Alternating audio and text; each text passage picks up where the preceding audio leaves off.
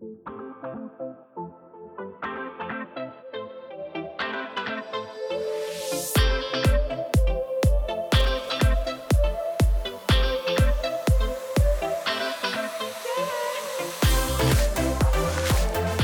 and welcome to Between the T's, the knowledge sharing program with Texas Bank and Trust. I'm your host, Aaron May. Let me ask you a question. Have you ever heard this phrase or anything similar to it? Or maybe you've even said it yourself. It goes like this After paying my bills, I don't have enough money to buy food. It's a sad statement I've heard many times. I've even said it myself. And uh, if you've ever felt that way, just think about this that you're not alone.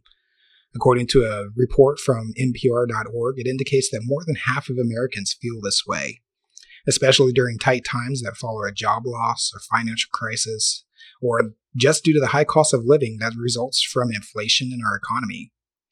More specific statistics says that more than 30%, one in three Americans live paycheck to paycheck. While low income earners are most affected, the report also indicates that families making up to $200,000 a year have difficulty covering everything. Cost of livings play a big role in this. Ever since the year 2000, healthcare and college expenses have gone up more than 55%. Housing costs have risen more than 31%, while at the same time, wages have only gone up a meager 10% since the year 2000. Think about that, how drastically the, the shift has come in our economy just over the past 15 to 20 years. So we're going to speak more in depth into this topic. And to join me again for our conversation is my co-host Blake Bradshaw. Blake, how are you doing? Hey, doing great. Thank you. Good. Well, welcome to the program. And we also have with us again Rachelle Carter. Rachelle, how are you today? Doing well today. Thank you. Great. So let's get into this discussion. How do we have you ever experienced this in your own lives or known people who've gone through this type of tight moment where it's like they're they have a steady income, but their bills just overwhelm them to where they feel completely out of balance and have no hope. Yeah, I find myself in this place, um, different stages in my life when things have happened and um, there's changes that need to be made. Yeah. And I was going to agree with Blake at different points in life, depending on the stage of life that I found myself in. You know, I've found myself in this in this predicament where you can have what seems like an excess in one season and then see that excess dry up in another season. Um, much to what you just talked about, where the economy changes, things that you don't see coming down the road that will suddenly put a kink in what you thought was a good plan. Absolutely. That's one of the things here in Texas. It's oil country. You know, a lot of people here in Texas, their lives kind of go through these ebbs and flows, especially if you work in the oil field or um, are invested in the oil field in any way. You have moments where, like, you just look down the road and you see a whole bunch of new RVs and a whole bunch of new uh, side by sides coming in. You can tell, man, the oil field must be good right now. And then just six months or a year later, all of a sudden you see a lot of for sale signs on Facebook Marketplace and stuff like that, where all of these RVs that people had just bought when times were good they're now trying to sell because times got tight. And a lot of that comes through mismanagement of priorities. So, what do we do when we face a moment where we have too many bills and not enough money? Last time we talked, we discussed this idea from the idea of an emergency. What do we do in a financial crisis? And we have to cut things to stop the bleeding, to make, make sure that we can survive through a unexpected event. But let's look at it today from the vantage point of just mismanaged priorities, overspending, or facing an overwhelming debt load? What do we do in that situation?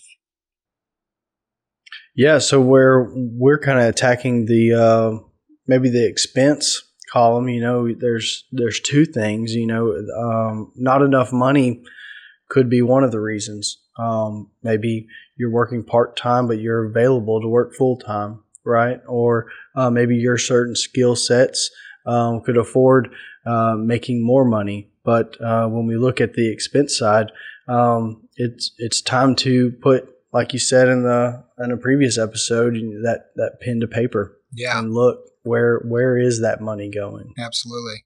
I was going to say another thing that I think happens to people is they have things that are, uh, we've talked about fixed and variable expenses. And so if you're not accounting for the fluctuation in your variable expenses, that can be a big torpedo to where your income, for the most part, is going to be pretty stagnant. It's going to be the same, but your expenses, they fluctuate so that you're not accounting for that. Absolutely. And that kind of throws a torpedo in it. Absolutely. I know for myself, one of the things that happened in my personal financial journey um, was saying this very sentence. I know there was times um, out of high, out of college, you know, just starting my career, I had car payments, I had student loans, I had credit cards, had a new rent in an apartment I was in, and all this stuff. Then when you lose a job, the income is gone, but the bills are still there. And so then you work hard, you try and find another job, like driving around. I had to use my credit card just to put gas in my car to drive and look for work. Then when I finally found a job, it made less than than the job that I had lost. And so now I finally do have an income source, but I'm shoveling a, a big debt load with a smaller shovel. I'm like, what do I do now? You know, I'm still working my tail off, but after paying all of my bills, I had like 20 bucks left to my name, you know, for a two week mm. period. I mean, that's half a tank of gas and dollar menus, mm-hmm. ramen. You know, that's really all you could have, all you could afford. You know, it wasn't until I really understood someone introduced to me how to manage my money and how to manage my finances properly, which is what we're trying to do with this podcast series, that if the light bulb came on and I started realizing that when I do my budget on paper before the month begins, it made so much more sense to me that I could actually see where I was actually spending money without thinking about it. And yes, it was a challenge. It was one of the most difficult things I ever did in my life. But looking about looking where I was to where I came, I wouldn't go back. You know, it, it changed my life that much. And I think one of the biggest things that uh, we have to think about during this type of situation is you know, everybody who's listening to this program, keep in mind that your financial situation is different than mine. So I know for me, one of the things that really helped was first understanding what it is that caused my financial imbalance. So, Blake, Rachelle, what do you guys think are some of the common things that people may be experiencing that bring them to a place of imbalance in their lives?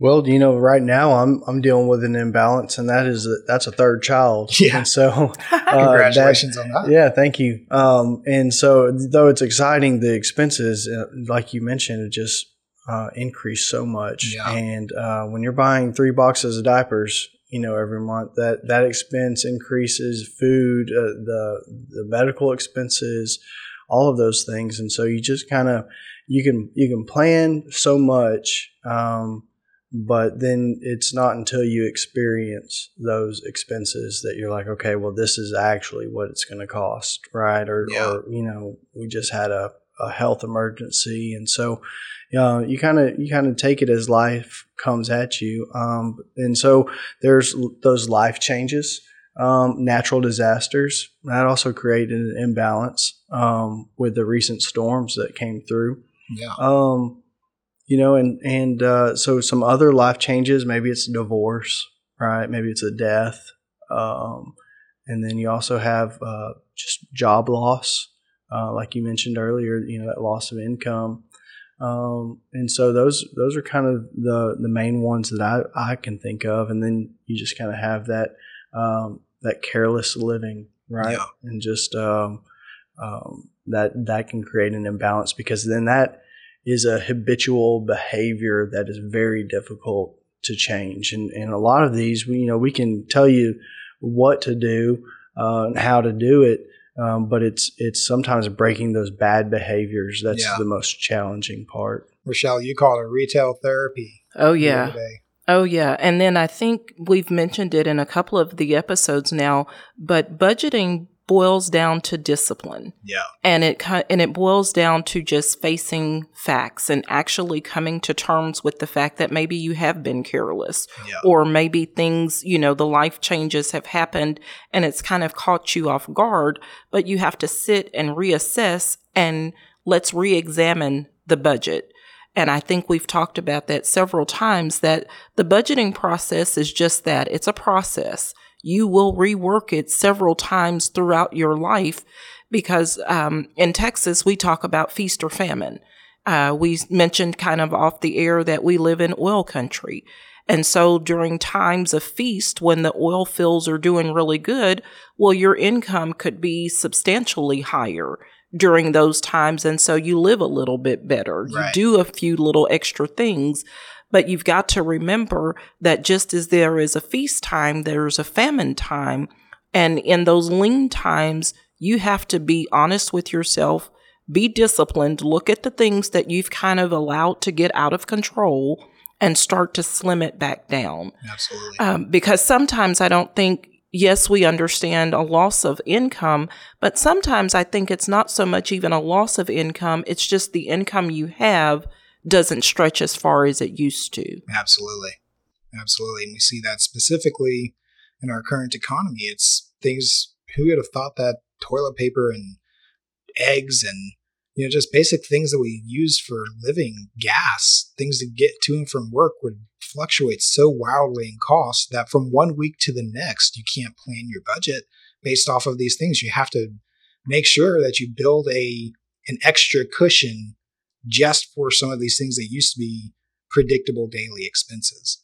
Exactly. I was going to say because if you're budgeting for your normal gas expense and then gas goes up 20%, yeah. Like we've seen it fluctuate almost in a matter of just a month, go from, you know, $2.93 to $3.38.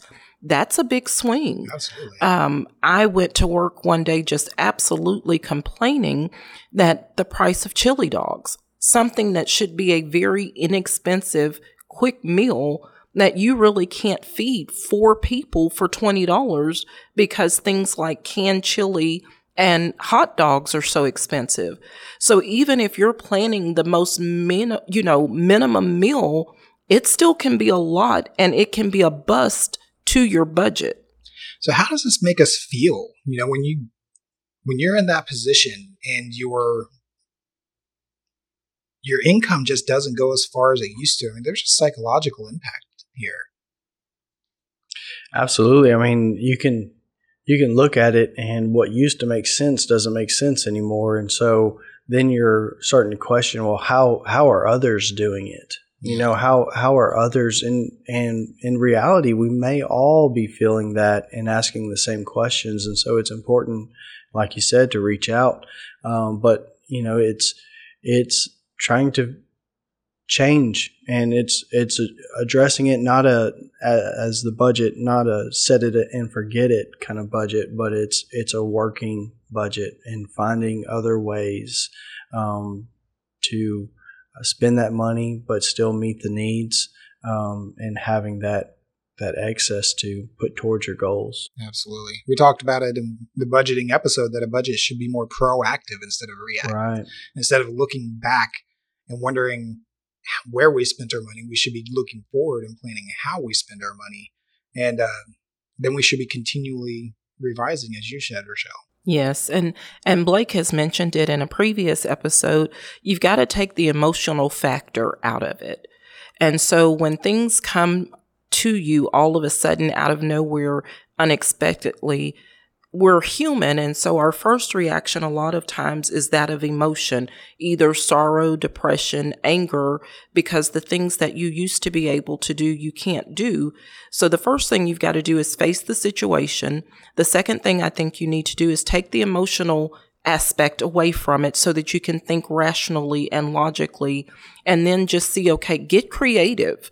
You know, you may have to be creative. Maybe you start um, carpooling or taking, um, you know, the city transportation or different things, maybe not going to out during lunch. You bring your lunch to work so that you're not spending money, extra gas going back and forth. So there are all types of, of small tweaks that you can make to make adjustments to your already set budget. Absolutely. So I know we talked a little bit about the priorities um, in our last episode when we talked about dealing with a crisis and we talked about understanding that your priorities list them out from highest priority to lowest priority. And in a crisis, you know you can cut from the bottom because you know it's not going to affect your life. It might hurt for a little period of time or it might uh, free up some money to get through an emergency. But sometimes when we're dealing with, uh, you know, careless living, you know, maybe we just brought on too many things. We wanted, we, we love the certain shows that are only available on certain streaming services. And we think that, well, it's not, it's only $9. It's not that much. It's not going to move the needle that much. So I'll just do it. Then we get the next one. Well, it's only twelve dollars. It's not going to move the needle that much. Then we get the next one. It's only seven dollars. Not going to move the needle that much. We do that so many different times so we can watch our shows, and it's to it's just a comfort item. But then when that budget gets tight, we realize, wow, we're spending forty five dollars on streaming services. You know, maybe maybe that's just something we need to look at our budget and say it's this isn't necessarily an issue of an emergency this is an issue of realigning our priorities to realize that we have objectives, we have things we want to do with our future, and our future shouldn't be tied down by a streaming show. You know, we should allow ourselves the freedom to to put money into the future. If you want the streaming services, you can feed, afford the streaming services. That's great. But if your budget is so tight, maybe the streaming services is something that we look at as a way to let go of to free up to make sure that our future goals, going on vacation, planning for retirement, saving for an emergency, those things are prioritized first. And you use two key uh, words it's only. Yeah. And I think that gets us in trouble so much. Well, it's only, you know, yeah. this amount. It's only this amount. Right. But as you just stated, it's only adds up quickly. Yeah, it does. And so you've got to take those it's onlys a kind of away when you find yourself having too many bills and not enough money. Another good thing that I have found in my personal life is combining debt when you can. Yeah. So um, maybe you've got just say three or four credit cards. Perhaps you can pay off the smaller ones and just have one bill that you're dealing with that maybe for a while you can only make minimum payments. But if you're making a minimum payment to one credit card versus three credit cards, until you can get yourself back on track. Those are some little things that you can kind of help to, you know, combine your debt, reduce your debt, look for ways where you can cut things yeah. and and slim down the amount of payments you're making. So I think that's a great transition into our next uh, avenue of you know dealing with too many bills and not not enough money is dealing with overwhelming debt loads. We're not now just talking about our electric bill, our uh, rent, not talking about our mortgage. We're talking about the recurring debts or the uh, you know fixed payments that we're spending money on that like credit cards from different stores and stuff like that. A lot of times we get ourselves in such a rut because we feel as long as we can make the minimum payment, we're okay. I know I was that same way. I had five credit cards, and as long as I was able to make the minimum payments on all of them, they all got maxed out, but you know, so I couldn't use them anymore, but they were still sitting there and I still had to make these minimum payments and nothing I was doing was making any progress to pay them off. It was because I didn't understand the process of setting up a, a plan to, to pay them off, smallest debt to largest debt, you know, to, to see those little progresses. So what do we do when we're facing overwhelming debt loads? Well, I think you have to, uh, I mean, one, you're looking at it because that's taking up your income, right? Yeah. Those those past purchases um, are taking up your future income, and, and you could be living in that where um, you're starting to look and, and wonder, like, hey, this balance was because of something in the past. Yeah. Um, am I still enjoying it? Like, is it still worth that cost? Right. right. The way that I'm feeling, the position I'm in, like, because what I find out is is a lot of people are excited when they get into debt because of what that debt's going to buy them, yeah. right? And um, they don't think about uh, the reasons that that imbalance when life happens, um, and they think, oh yeah, I'll be able to afford it, it'll be fine, and then life happens, right? Natural disaster, um, the job loss, the careless living, right? And those things happen and and now it's like well well now I have more of a buyer's remorse than I did when I when I first signed the note or and and so I think understanding those feelings, um, looking back on that and, and wondering, you know, was that really worth it? And, um, asking yourself those, those real questions because maybe it, maybe it is worth it. Yeah. Um, maybe it was a mortgage, right? And you're living in a house, right? That's that could be different than you racking up those credit cards for retail therapy or racking up those credit cards for just recognizing there's an imbalance, but hopefully it's a season and I'll get through it. And you just find yourself stuck in this season that just seems to be life now. Yeah. And um, I think using those emotions to fuel your um, motivation to get out of it will help um, because then you'll say, well, what can I throw at this? Yeah. What, how, how can I get rid of some of those subscriptions that you talked about? Um, how can I meal plan to um, uh, spend less on money? How can I uh, car carpool um, to use that gas towards this and free up some of my income to pay for maybe a night out with my spouse or maybe a uh, night out at a restaurant instead of uh, eating those chili dogs, right? And so um, I, I feel like, you know, you can harness those emotions for positive goods, but not um, not let the emotions control you. Definitely. Right. You know, retail therapy, what I had to really learn the hard way was retail therapy can include window shopping and not actually purchasing. The thrill of actually going in the store and looking at things and trying them on, but then saying, well, let me go down to another store. 90% of the time, if I leave it and walk away, I don't want it as bad as I did when I first looked at it. Yeah. Mm. Another real trap that retail therapy happens is, oh, well, you can get 15% off today if you apply for the store credit card.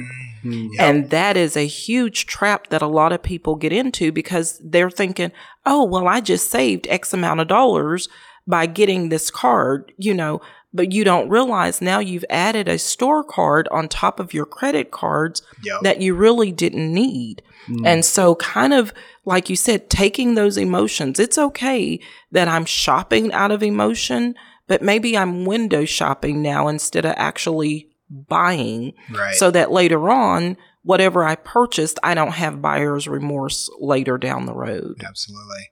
I think that's one of the important things about uh, buyer's remorse, as you were just saying. Like when you save up and pay cash for something, you know, it just feels so much freer because now you can have the memories, you can have the fun, you can enjoy whatever it was that you did without next month having a bill come tapping you on the shoulder and say, "Hey, remember that fun you just had? It's time to pay up." You know, it's it's not fun whenever all of a sudden those bills start coming back and the memories start to fade you know so when we're dealing with this mountain of debt i mean a lot of people i think what i was uh, going to say blake when you were talking about that emotion of realizing that i need to get out of debt we have to a lot of times people don't realize how much pain they're in or how bad the situation is until they really start feeling the pain Mhm. and for our younger listeners out there, you may not feel the pain yet. You may just got your first credit card. You think it's building your credit, which it probably is, and that's that could help you in some areas of life. But if you're not properly managing that credit, then that credit can start to control you instead of you controlling it. And you start to spiral out of control until the point to where you get to the topic of today's discussion where you have too many bills and not enough income to cover it. And so I think what's important here is to realize before you get to that point, start seeing the warning signs and start trying to fix it. But there's a lot of us that have already passed that point. A lot like me a few years ago when I was neck deep in debt, had no way out, didn't even understand how to properly manage a budget. There's no light at the end of that tunnel. It's a spiraling downward pattern that you don't know what to do next. So when we come back from our quick commercial break, we're going to discuss what we need to do if we if we're facing too much debt. How do we how do we set up a plan to pay that off? How do we set up a plan to pay and save for our future? So we'll be right back.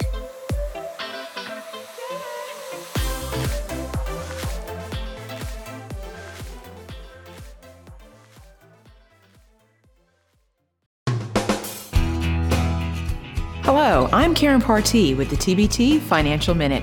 From job loss to medical expenses, life is full of the unexpected. Be prepared with an emergency cash fund.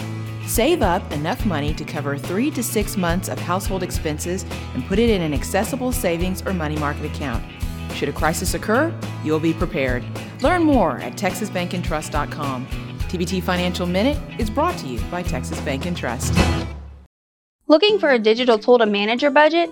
Texas Bank and Trust online financial management tool, MyOFM, can let you see all of your financial accounts in one secure location, as well as set budget limits and expense trackers to help you stay focused on your goals.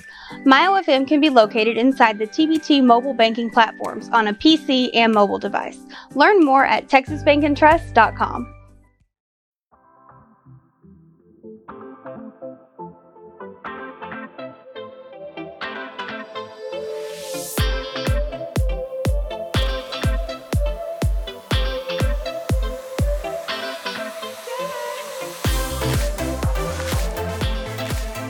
And we're back. Welcome back to Between the T's. We're continuing our discussion with Blake Bradshaw and Rachelle Carter, going through what it means to be facing too many bills and not enough money to handle those bills. Right before we left for commercial, we were discussing some of the ways that our bills make us feel whenever we're overwhelmed with debt to where we don't see the light at the end of the tunnel. In fact, it doesn't even feel like a tunnel, it feels more like a cave, and there's no way out of this hole that we've dug ourselves into. But today we're going to discuss what do we do when we're in that situation. We talked already about setting our emotions up at the door, sitting down with a piece of paper, and evaluating our situation with clear eyes. So now we've looked at our situation, we see that we just have too many bills. We have too much debt. And not just our regular electric bill and stuff like that, but like our car payments. Maybe we have a car that we couldn't afford, but we took we bought it because the um, it looked pretty or we thought we could afford it at the time and now we're stuck upside down in a payment that we can't afford or too many streaming service or credit cards that we've maxed out because we went and did some retail therapy and uh, or we went on a vacation and did it on a credit card and now all of those bills are now coming back and haunting us and we don't know how we're going to get out of this mess that we dug ourselves into. You know for those of us who are young coming out of college those credit card offers are tempting but if you don't properly manage it, it can overwhelm you so fast. So now let's discuss what do we do when we're facing that overwhelming debt load. We're going to discuss two different methods for paying off our debt. First method we're going to discuss is the snowball method. Blake, you and I have worked with a lot of people on this type of method before. Tell us a little bit about what how that snowball method works. Yeah, so the snowball method, you list your debts uh, from your lowest balance um, to your highest balance. Um, and what you'll do is is if you found any um, discretionary spending that you were able to cut, you would put towards that low balance item until it was paid off, and then you take that discretionary spending plus the amount of the payment on that low balance and put it towards the next line item and then it starts to sm- snowball whenever you start paying off those debts because you're applying it all to the next debt. And then eventually uh, you pay off that high balance would be the last last item. Definitely. Another method that we go through is called the avalanche method. Uh, rachelle do you know much about that one? I hadn't heard of that one until we were discussing it off off the air. So that one was a new one to me. Yeah, it's one that I heard. I hadn't really heard about it either until I started looking into some research. Basically, the snowball, as Blake was saying, you list your debt smallest to largest, and you pay that lowest one off first. The avalanche method is a little bit different, and mathematically, they say it can help you uh, pay down your bills by paying less interest because what you do is you put your bills, list them out by highest interest rate regardless of balance, and then you pay any extra funds you have on the debt with the highest interest rate. And so, what you do is you get a piece of paper and you write down all of your bills and you list them out by what the amount is, what your monthly payment is, and what your interest rate is on it. And you take them and you organize them by the highest interest rate and you pay that first one until you can get that one paid off. Then, just like with a snowball, you take the amount that you were paying on that the minimum payment plus whatever extra funds you had, and you apply that to the next highest interest rate and the next highest interest rate until you get down to your last bill and you pay them off. And mathematically, they say this pays off your debt with less money because you're pay- you're knocking down those higher interest rate numbers first. The debt snowball method, on the other hand, it's it's a little psychological wins each time you pay something off, right, Blake? That's right. That's right. And I've used that snowball method. And when you are overwhelmed with debt and you you find more month than you have paycheck, um, the those emotions are also overwhelming, and so you feel depressed. You feel like you're in a uh, you're in your own grave, um, and uh, so that snowball method with that small balance being paid off, it's like a small win. And there's something psychologically that goes off and, and it's like hope starts to build. And you're like, okay, well, maybe there is a way out. You know, like we did it, you celebrate, and you go on to the next one. And it's those little wins uh, that help you get past that next month when you're sacrificing whether it's through your retail therapy or you're sacrificing you know the Blue Bell ice cream uh, or whatever you're sacrificing you know that hey i was able to pay that off last month and yeah. now this month we'll be able to pay this off you know and so uh, it's those little wins that help build that momentum definitely and i guess i could see um, a benefit from both of them. Now, having heard the explanation for both, I guess I could kind of see where the avalanche method would be a good one because typically, whatever your highest interest payment is going to be your highest balance, and it's also going to be your highest payment. And so, if we're knocking that one out first, then you've got more money, perhaps, to go towards, you know, the next one on the list um, but I also believe the snowball method because I believe in those little victories. Yeah. I heard a saying once that how do you eat an elephant? One, One bite, bite, at a time. Yep. Yeah. And so I think when you're doing the snowball method, you get to see little by little that that you actually can see it, I think, sooner. That, oh, okay, you know, two months ago I had four credit cards. Now I've got three and something, you know, to that. And I think it kind of helps you to keep going. Yeah. You know, you start saying, I think I can, I think I can, I think I can. And you start knocking them out. Oh, I know I can, I know I can. And so I think both methods are probably good. And again, it would de- be determined by what your personal financial situation is. Yeah. If you're making minimum wage, you don't have uh, a very large uh, income and very little discretionary money I would think the snowball method with those small wins would probably be an easier approach. Right. But if you've got a little more income coming in and maybe your discretionary fund can handle it a little bit better, then I could see the benefit of the avalanche method.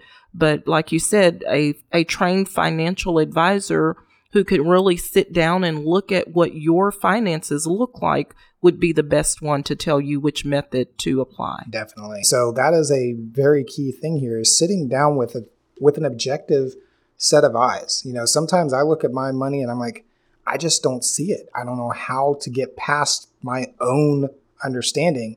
But then I show so, show it to someone else and we sit down and we work through the numbers together.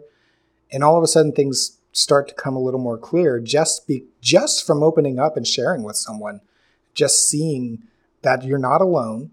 That's one thing that's so vital here is remember that we're not alone in this. We've all experienced this. We've either experienced it now or we're going to experience it at some point. And we have to be well versed in how to handle this. And so, um, knowing that you're not alone is vital here. Um, but regarding the two methods, for me personally, the snowball rocked my world. You know, when I first learned how to pay off my debt, I went from car payments, student like thirty something thousand dollars in student loans with very little income. I had no idea what I was going to do to pay this stuff off. But as you said, Rachelle, one bite at a time.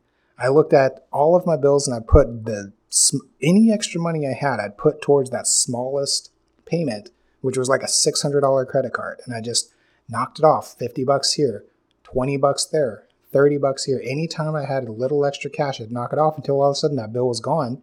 That freed up what, a $50 minimum monthly payment plus the $30, $30, $40 I was throwing out. Now I have $80 that I'm going to add to the next bill. That, that win felt great in and of itself, but now I have $80 freed up that's going to this next bill as $120. I was already paying 120 on it. Now I'm paying 200 it's going to knock that one down so much faster. When that's gone, now I have $200 freed up. So that snowball really starts mounting up so fast until by the time I was paying my last bill, which was our, which was my student loans, I had a, almost a thousand dollars a month. That was I had literally been nickel and diming, thirty bucks here, a hundred bucks there, fifty bucks there on minimum payments. That once I was on that last bill, uh, almost a thousand dollars extra per month. It's it's mind boggling to sit and think about it now, but once that last student loan payment was paid, and I clicked that last pay button, guess what happened the next month? I had $1,500 sitting in my bank account with nobody's name on it. Oh yeah. Yeah. Guys, if you're listening to this program right now, that is the feeling that we're trying to get you to see. That light at the end of the tunnel. You might not see it right now. You might not feel it right now. But if you don't give up, the key to either of these, if you do the avalanche where you pay your highest interest rate first, or the snowball where you pay your lowest balance first, the key is discipline and the key is to not give up and to look at that end result. What is it that you're trying to accomplish? And then what is it going to feel like when you get there? I tell you, it was the most freeing feeling I'd had in a long time. Yeah, and I, you know, one thing that I've heard a lot of people say when they have um, an overwhelming amount of debt is they feel like they're working for their creditors. Mm. And they're not, you know, I'm going to work every day, but I get no benefit from it Yeah. because they fail to realize, well, yeah, you actually got the benefit. You just actually already spent the benefit Yeah. ahead of time. Yeah. You know, so now when those bills are coming in month after month, they feel like they're working basically for free.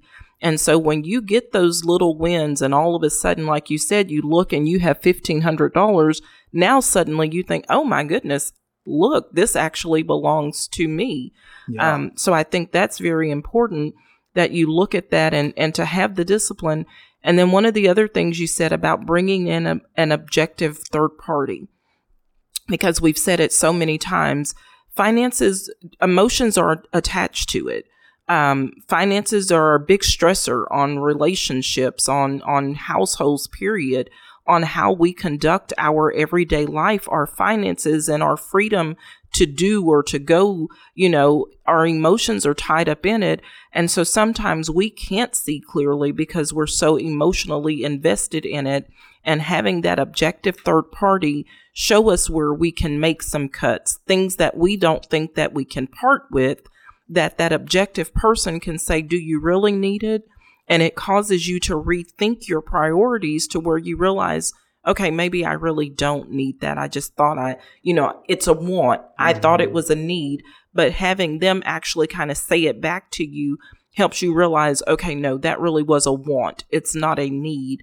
And you just start making those slow, you know, those slow progresses. And before you know it, you'll have more in less time than what you think it will take you. Right. So, you know, you kind of talked about that um, you try to find that extra spending, um, like we talked about in that financial triage episode. Um, but what if you find that everything you're spending your money on, you cut it back as, as much as you could, and everything you're spending on is a need? Where do you find that extra to pay towards debt? Well, and sometimes, like you said, everything on the list actually you don't you don't have any frills. You really don't. And so sometimes, unfortunately, maybe it does mean that something has to go back. Maybe, unfortunately, the credit card has to be charged off um, because you have to just deal with just those four walls that you talked about, those absolute things that you have to have shelter, food, um, sometimes some form of transportation. And so, as painful as it is sometimes, the reality of when you've overextended yourself or your job has been cut, your income's been cut, sometimes you have to let things go. And it's okay. Absolutely. It doesn't make you a failure, it just means you have to begin again. Yeah. I think, as we discussed in the financial triage, this is one of those places where we literally have to examine every penny. Um, sometimes looking at our budget and seeing, are, am I buying something that's a name brand that I could possibly get a store brand of that might save me a few bucks here and there? because that's literally what I did when I was trying to figure out how to pay off my debt.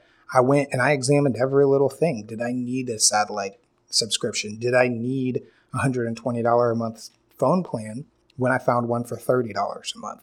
You know, I looked at every penny that I spent and it was with those thoughts in mind of what do I do if if I needed a thousand dollars now, what do I what am I gonna do? Like, you know, that's one of those mentalities when you're trying to get out of debt, you should be fighting as if your life depends on it. Because it very well might be, you know, like your not your physical life in not many circumstances, but your financial life, your future.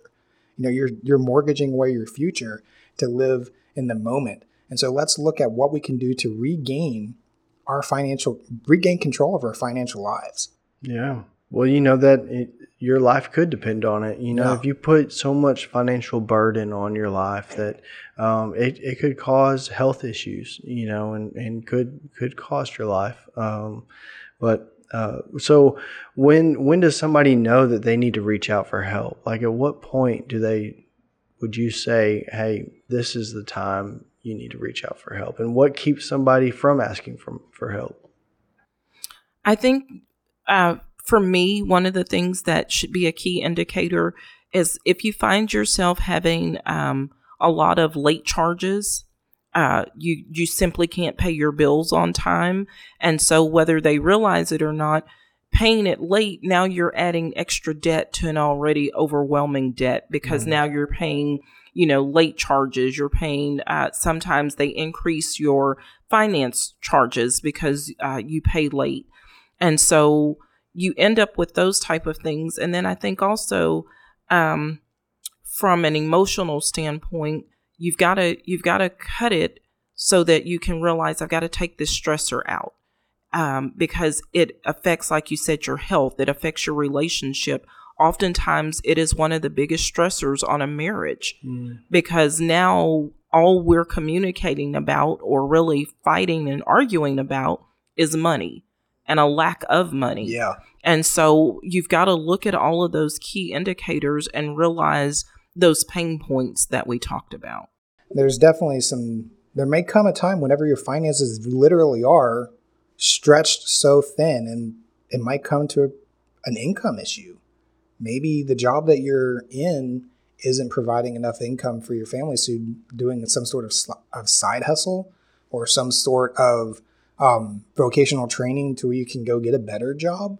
Um, sometimes that is this that is the solution. It might just be that you are in a um, income shortage that you know we need to we need to evaluate that as well. When when debt or bills aren't the equation anymore, then maybe maybe income is the is the issue. But I think one of the most important things to to do, as we've talked numerous times, is to sit down with someone objectively. Um, whether it's a close friend that you trust, someone um, at your church, or someone that you know that may have a similar passion for wanting to get out of debt, or you've seen them succeed at it.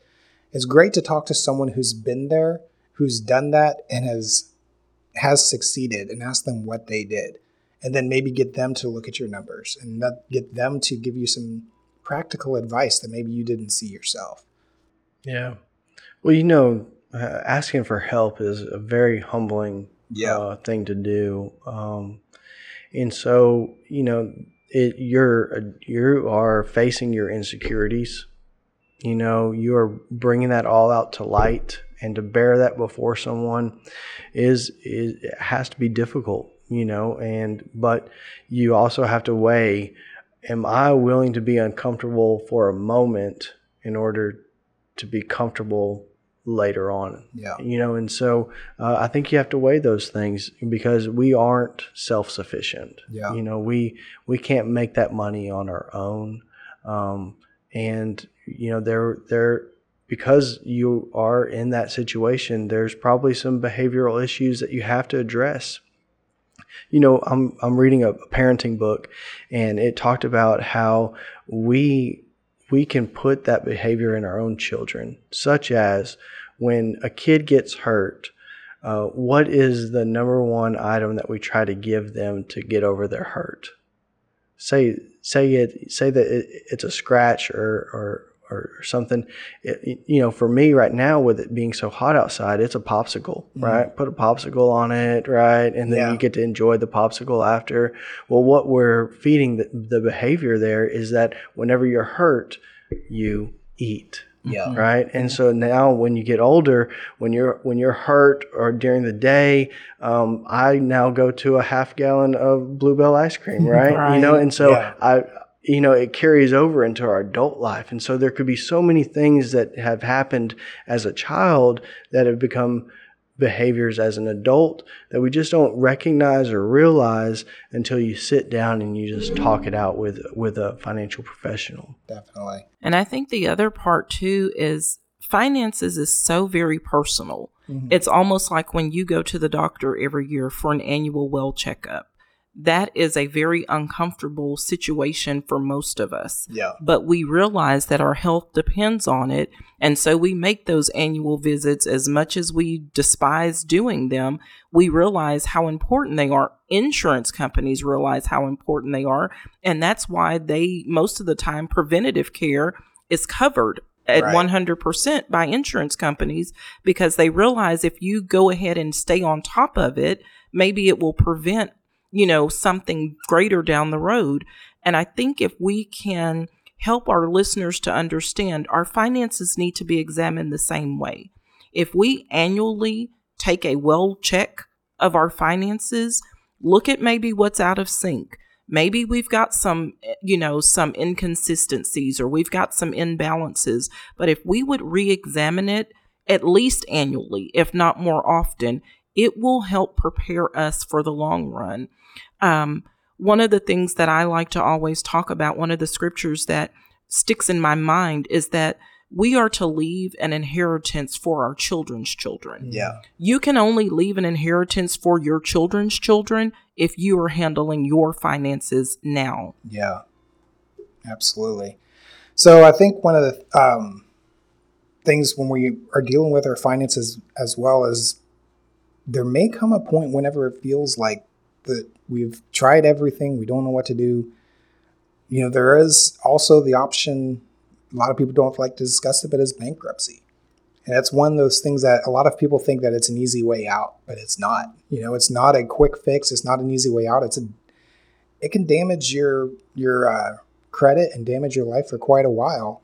But some people that may be where you end up being. But this is where we say sitting down and talking with someone about your finances, sitting down talking to a to a banker, to a tax attorney, if you're at that level where you're thinking um, that you might need to file bankruptcy, sitting down and talking with someone who knows the law, knows the, ins and outs of your situation, they can give you some practical advice. Um, that's something we can't do on a podcast, but it's one of those things that we highly encourage you to do just to, you know, if you feel like you've evaluated every option, you know, before you uh, throw in the towel for bankruptcy. Sit down and talk to someone because there may be a, a perspective that you hadn't thought of that someone can show you and show you a way out that you hadn't considered. That's right. That's right.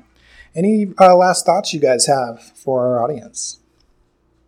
I think for me, the biggest thing would be, and we've said it repeatedly um, know that you're not alone. Um, all of us have been there at one point or another. Um, you can be sitting high today and low tomorrow because life happens.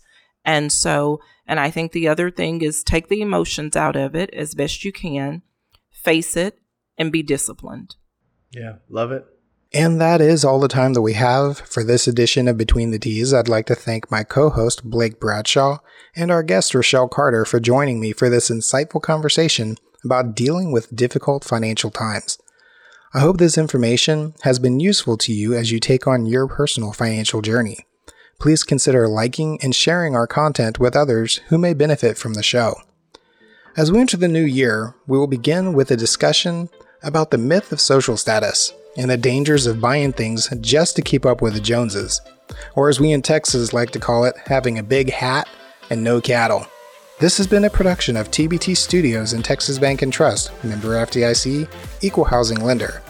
If you live in one of Texas Bank and Trust markets, we'd love to be your bank, but if not, we hope that this information is helpful to you no matter where you live. And remember that knowledge is always power when it is shared between the T's. Thank you for joining us.